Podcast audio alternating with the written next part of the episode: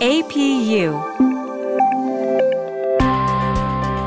American Public University is proud to present the following podcast.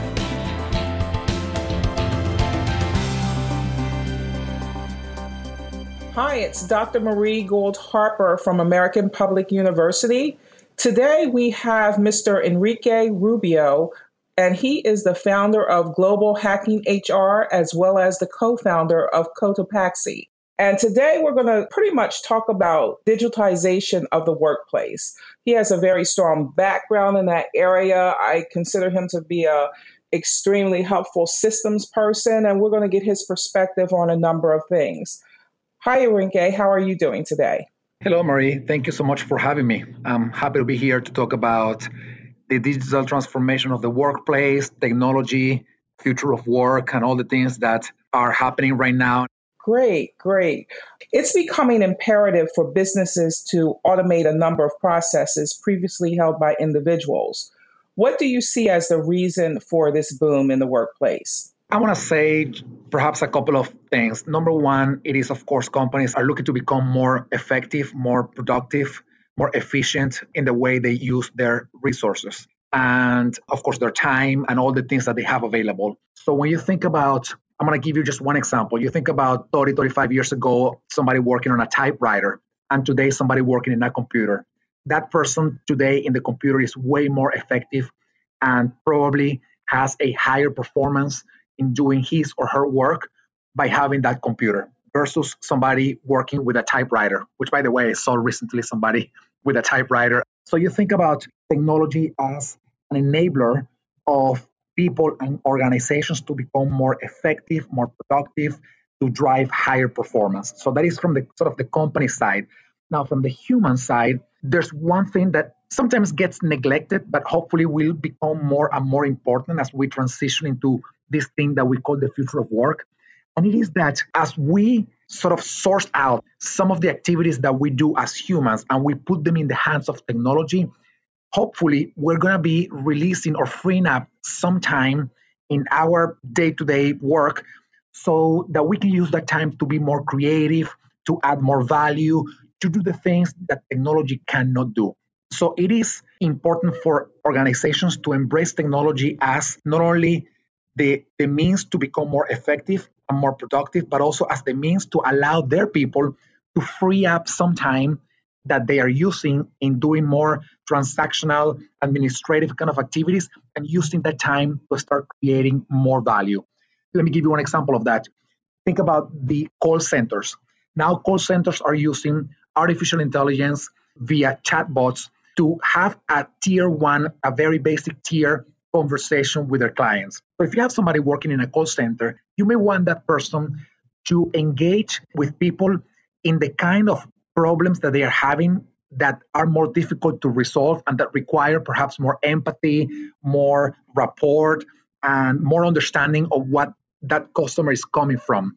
Now, if the customer is just asking, eh, What's the phone number to talk about this? Or how much money do I have in my bank account? You don't want a person responding those questions. Those questions can be easily resolved by a computer. So, if you think about technology, it will allow you to resolve those very basic things using technology so that humans can be dedicated to activities that are more value generating, so to speak. Those are the two things that are most important right now in terms of how technology is driving this transition or this sort of reshaping of the workplace. That's great. You've basically given me some ideas that I've never really thought of, especially as I've explained to people why automation is not our enemy and that it really is an effective tool. And one of the things that you share was the fact that it's going to free up the time to be creative. I've heard a number of people talk about, well, humans will have more time to work on other projects, but they have never really discussed it in detail as you have. A couple of things that I think you mentioned that I hope our listeners pick up on is the fact that you get to be more creative, add more value to the organization, and just come up with those innovative ideas that will give you the competitive edge over those other people in your particular industries.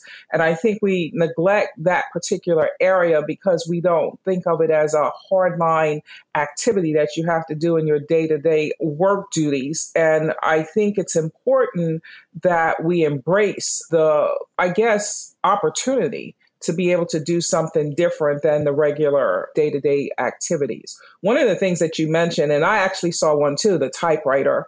I went into our Division of Revenue office and there was a typewriter there. And I actually thought I had gone into a museum too, but that office still uses it in 2019. So I thought that was interesting. You brought it up as well. One of the things that I wanted to go back to was when you were talking about the cost centers. In your opinion, that has always been an area of concern for a lot of customers the type of customer service that they receive from different businesses in terms of timeliness as well as quality of service. When you talked about the type of AI that they're using, I'm assuming you're talking about the automated part where there are common questions that people tend to ask and they have it set up with an auto attendant. And then also the opportunity that a live person can come on to ask the more difficult questions in your opinion, do you think that also opens it up for the ability to do more remote hiring so it doesn't really matter where the people are? I am rooting for that to happen, in all honesty. I think we are seeing, of course, a transition to work models that are more flexible. And it doesn't only have to do with the fact that the kind of work that we do today is different from the kind of work that we were doing 50, 60, 70 years ago, right? You don't require to be in an office anymore, right? Touching something and making that something, like creating something tangible. It's more the kind of job that you can do from wherever you want. And today we have the technology available for that to happen. If you add the cost of people commuting to work, the healthcare cost, the time, gas, all of those things, they are part of the equation of what people consider a good sort of working package, benefit package in their company. So if they are allowed to work from whatever they want, maybe they can be closer to their families.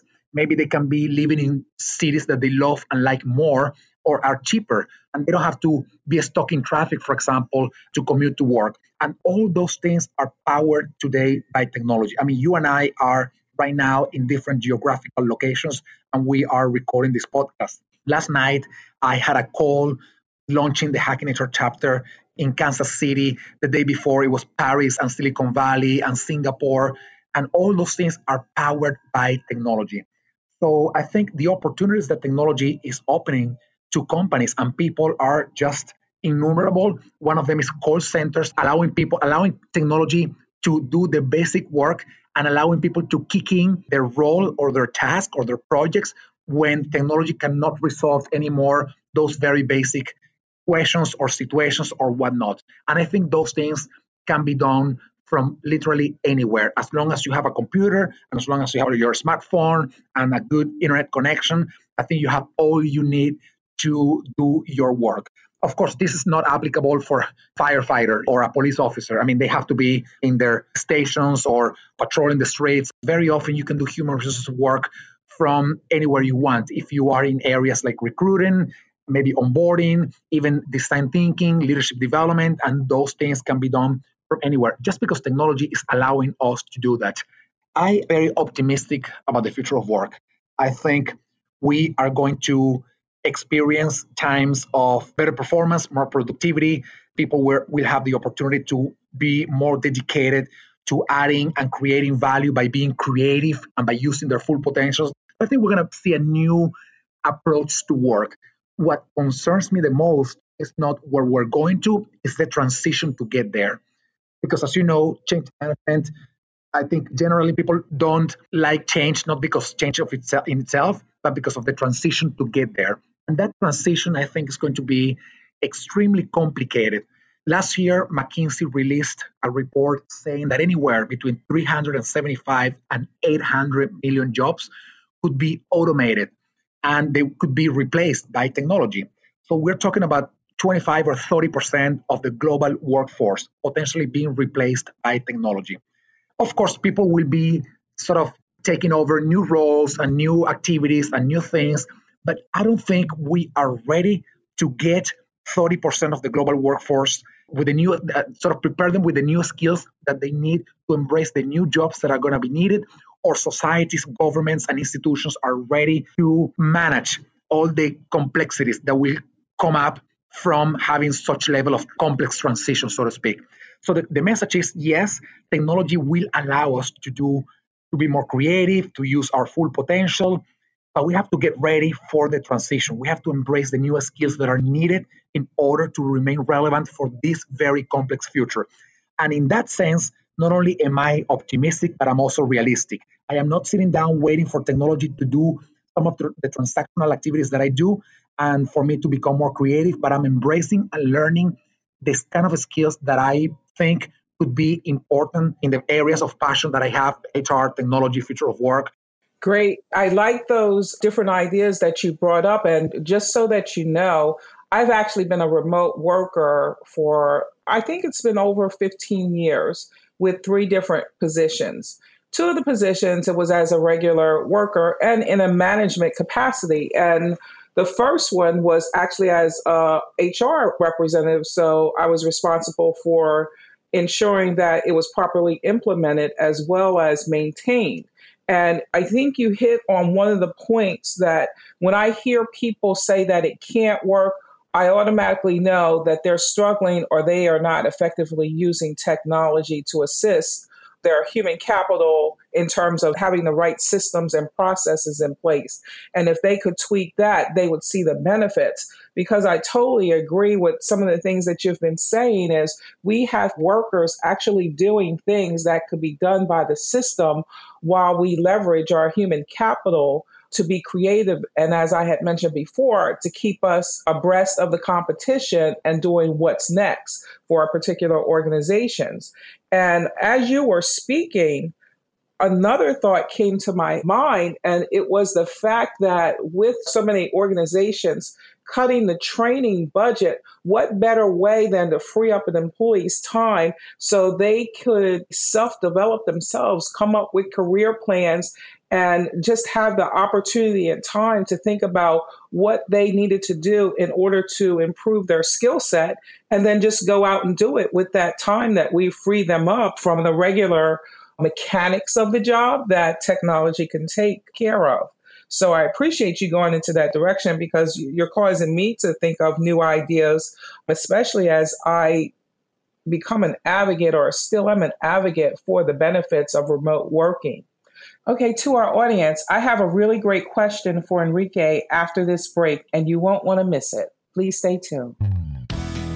Today's managers face constant challenges in achieving success in competitive national and international markets. At American Public University, grow your skills in areas such as business administration, hospitality management, and global leadership. Take the next step in your management journey and apply today at study at apu.com. We are back from the break. Enrique, we were talking about remote working and all of the possibilities and benefits that it could offer many organizations. What I consider to be challenge of an effective work at home or remote distance virtual program is the type of policies that organizations implement in order to support such a system. And I've also seen that some of the obstacles are attitudes towards not being able to see workers. And I'm speaking to the middle management. It's something new. They're not accustomed to it and they're not quite sure on how to track.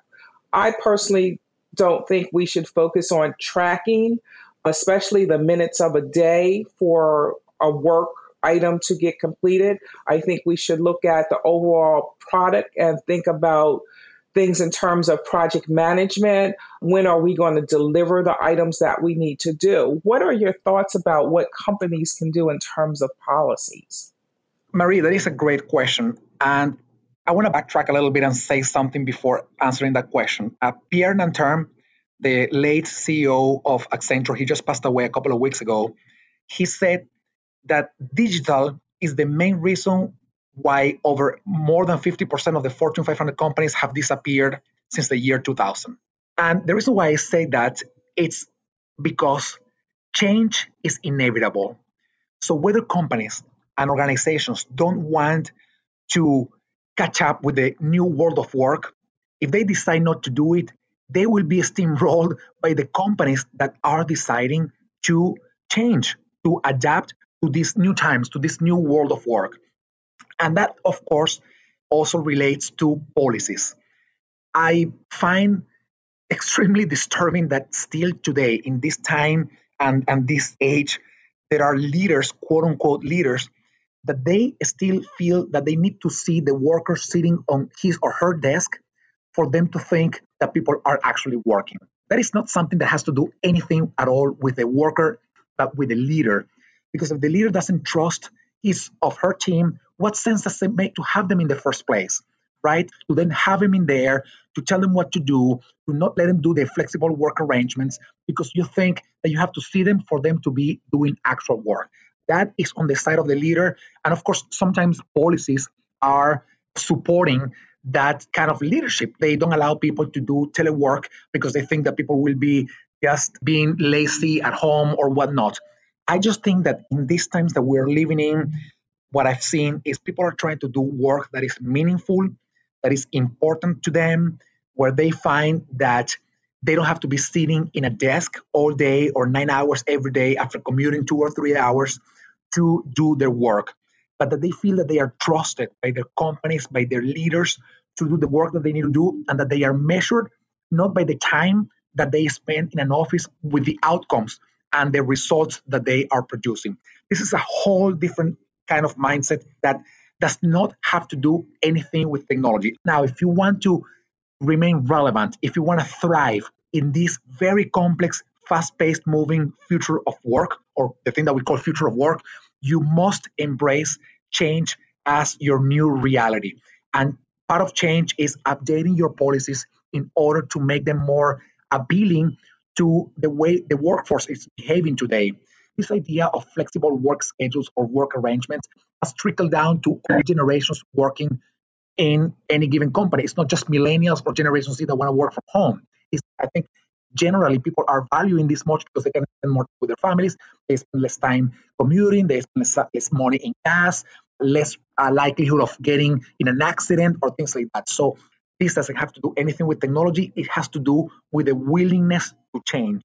And I want to give you perhaps a little story that I interviewed Steven Sasson three or four years ago. Steven Sasson was the guy who created the very first digital camera and in Kodak. Of course, we all know that Kodak went bankrupt in 2012. And this guy in 1975, he came to the executive team and said, Hey guys, I created this camera. It seems to be pretty cool. It sounds like something that will replace film uh, photography. What do you guys think? And the executive team at Kodak said, Well, that sounds interesting, but we don't think that film photography will ever be replaced. So continue, Stephen, continue doing that work back there in your little dark room with your other two folks that you're working with. And we're going to keep that in the back burner for the next few years. What happened 30 years later? Kodak went bankrupt because they didn't embrace the technology and the change that was right in front of them. So, my message to your listeners is it doesn't always have to do with technology, it has to do with your willingness to change. And let me give you even sort of a deeper, more perhaps transformational advice. Your people already know the direction in which you need to change. It's not that they don't know, is your willingness to listen to them will determine whether you get ready for that change or not and whether you become aware of that change or not. Using the example of Kodak, Steven Sasson knew that this was going to happen. He wasn't listened to. So the company went bankrupt 30 years later. Cycle business cycle times today are way faster. So if your company is not getting ready for change and listening to your people who already know where this change is happening and the direction in which you should be going, then you're making a huge mistake. You're making a huge mistake. So I responded this question about policies in a very broad way, but policies, of course, are what keep a sense of a structure I myself, I am a little bit of a rebel, so to speak. So I, I have been, for many years, I have been very much against the kind of policies that prevent people from unleashing their full potential because that is an organizational mistake. You must look at your policies in the way that you have some level of a structure so that things don't fall through the cracks, so that you have some level of structure, but at the same time that they are flexible enough either to allow people to unleash their full potential at work and to be flexible to update those policies as times change.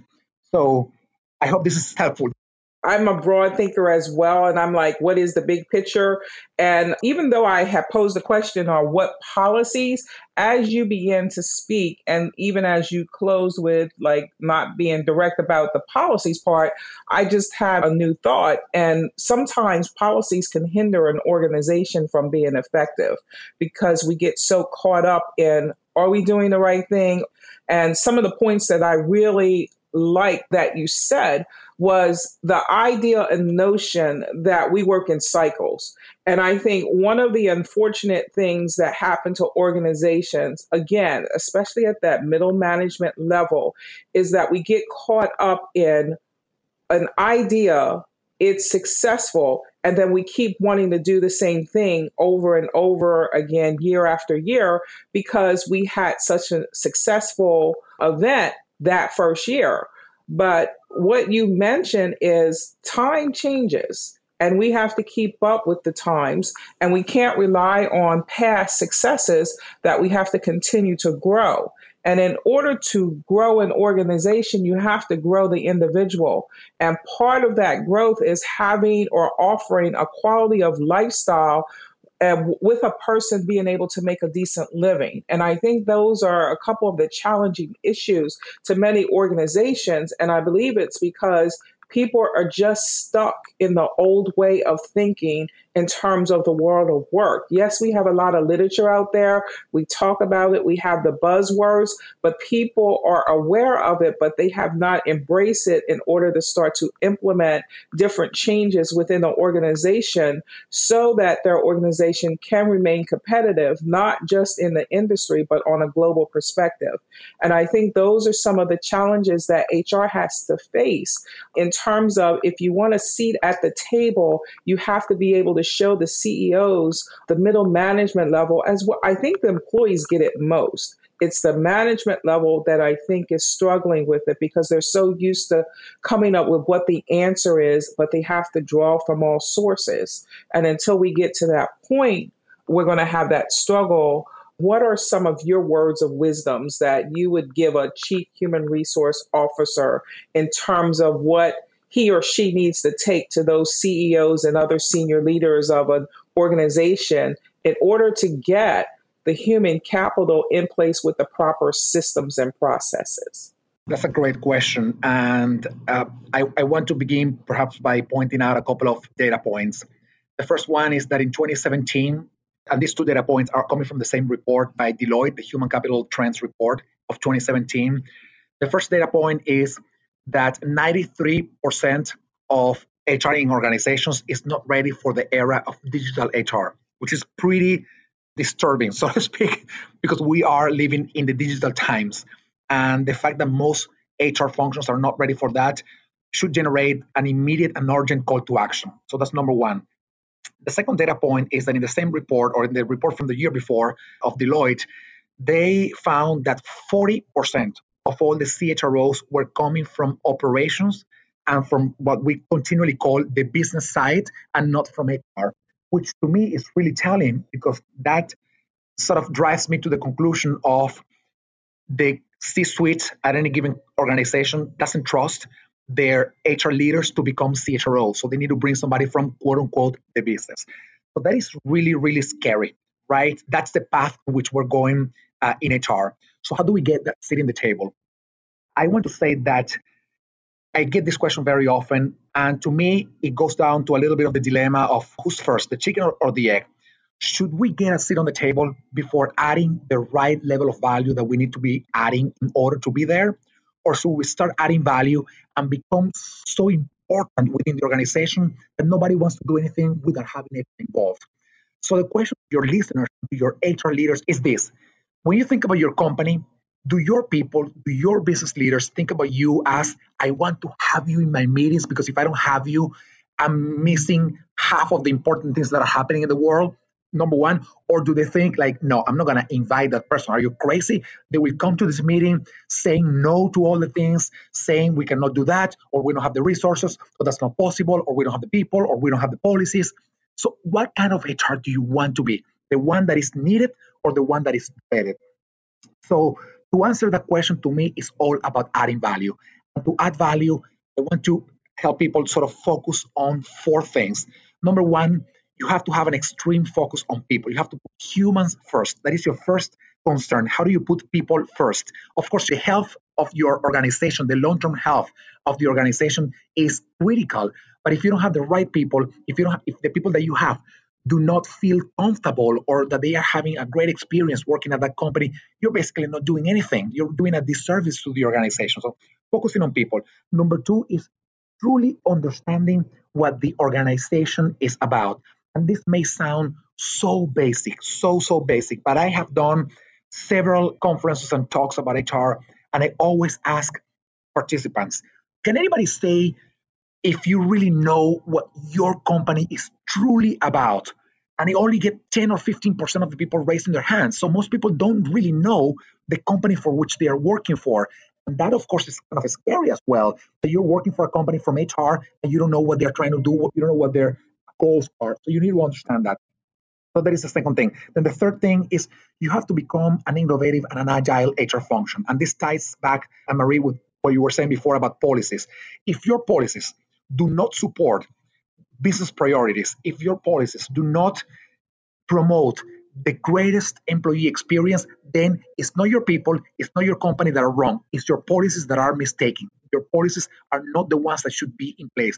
So you need to step back, review your HR processes, your HR policies, your HR function as a whole, and say what things don't make sense, what things we need to change. And once you have that perspective, you can start becoming a more innovative and agile function because you're going to start adapting your HR function as a whole to what the business priorities are and to generate this great employee experience. And then the fourth element is leveraging on technology. You cannot leave technology aside. But hey, a caveat here technology is not the very first thing you need to be looking at. Technology will be the last stage in the process. The first stage is understanding your people, understanding your business, understanding your processes and revamping them or getting rid of them altogether if they don't make sense, and then thinking what kind of technology can give us the better opportunities to provide that great employee experience, to align with the business, and to become innovative and agile. So those four elements to me are the core elements for an HR function to truly add value and then consequently have that seat on the table and be wanted and needed by everybody in the organization and not dreaded by people and company leaders. I like the four pillars. I'm going to start calling those the four pillars of success at an organization. And I think that's actually helpful suggestions and recommendations to HR people in terms of how do you get that seat back at the table? And very creative. And I like the fact that you said technology actually comes last. You need to put some things in place. Well, I want to thank you for coming and sharing those thoughts with us today because it's been very helpful. It's been very enlightening, even to myself. And this is an area that I think I thrive in. And I think I'm where you are. I see where we should be headed, but it's a matter of getting everybody to go in the right direction. I think it's just about embracing what's coming. And to embrace what's coming, we got to leave behind the things that do not work anymore we somehow we became it's like Marie Kondo kind of thing in your house, you know, like being a minimalist kind of thing, getting rid of the things that do not add value to you. I think the same thing happens not only in our personal lives, but in our professional lives and in the function that we do. We get so emotionally attached to things because we have done them in the same way for so long that when it's time to get rid of them or to leave them behind, we can't because we're clinging to them, right? We have to respect the past. That is for sure. We have to acknowledge that we have gone and come a very long way. And that is fascinating. But clinging or just remaining emotionally attached to the things that we did in the past because they worked in the past doesn't mean that they will work in the present or in the future. And we need to get rid of them. We have to just let those obsolete things go in order to embrace the new. And this is something that Steve Jobs, he practiced something that is called the beginner's mind. It's the same practice of coming and seeing problems like if you didn't know anything beforehand about that problem. And let me put it in another way is emptying the cup of knowledge that you have in order to fill it up with something new. And that's the way I hope HR people start tackling their problems. It is not neglecting or disregarding all that we learned in the past. It is just saying, let me see these problems let me see this reality and let me see this future of work kind of thing from a different perspective and not from the vices or the assumptions or the preconceptions that I'm bringing from the way I have done things for so many years. So it's embrace the new. And to do that, you need to let some things go. And that's hard. That's very, very hard. And by the way, that does not have anything to do with technology. Technology is in the middle of everything, but letting things go and embracing the new is a mindset. You need a mindset shift in HR. Great. And I think the final phase of that is dawn of a new day. Enrique, I want to thank you for joining us today.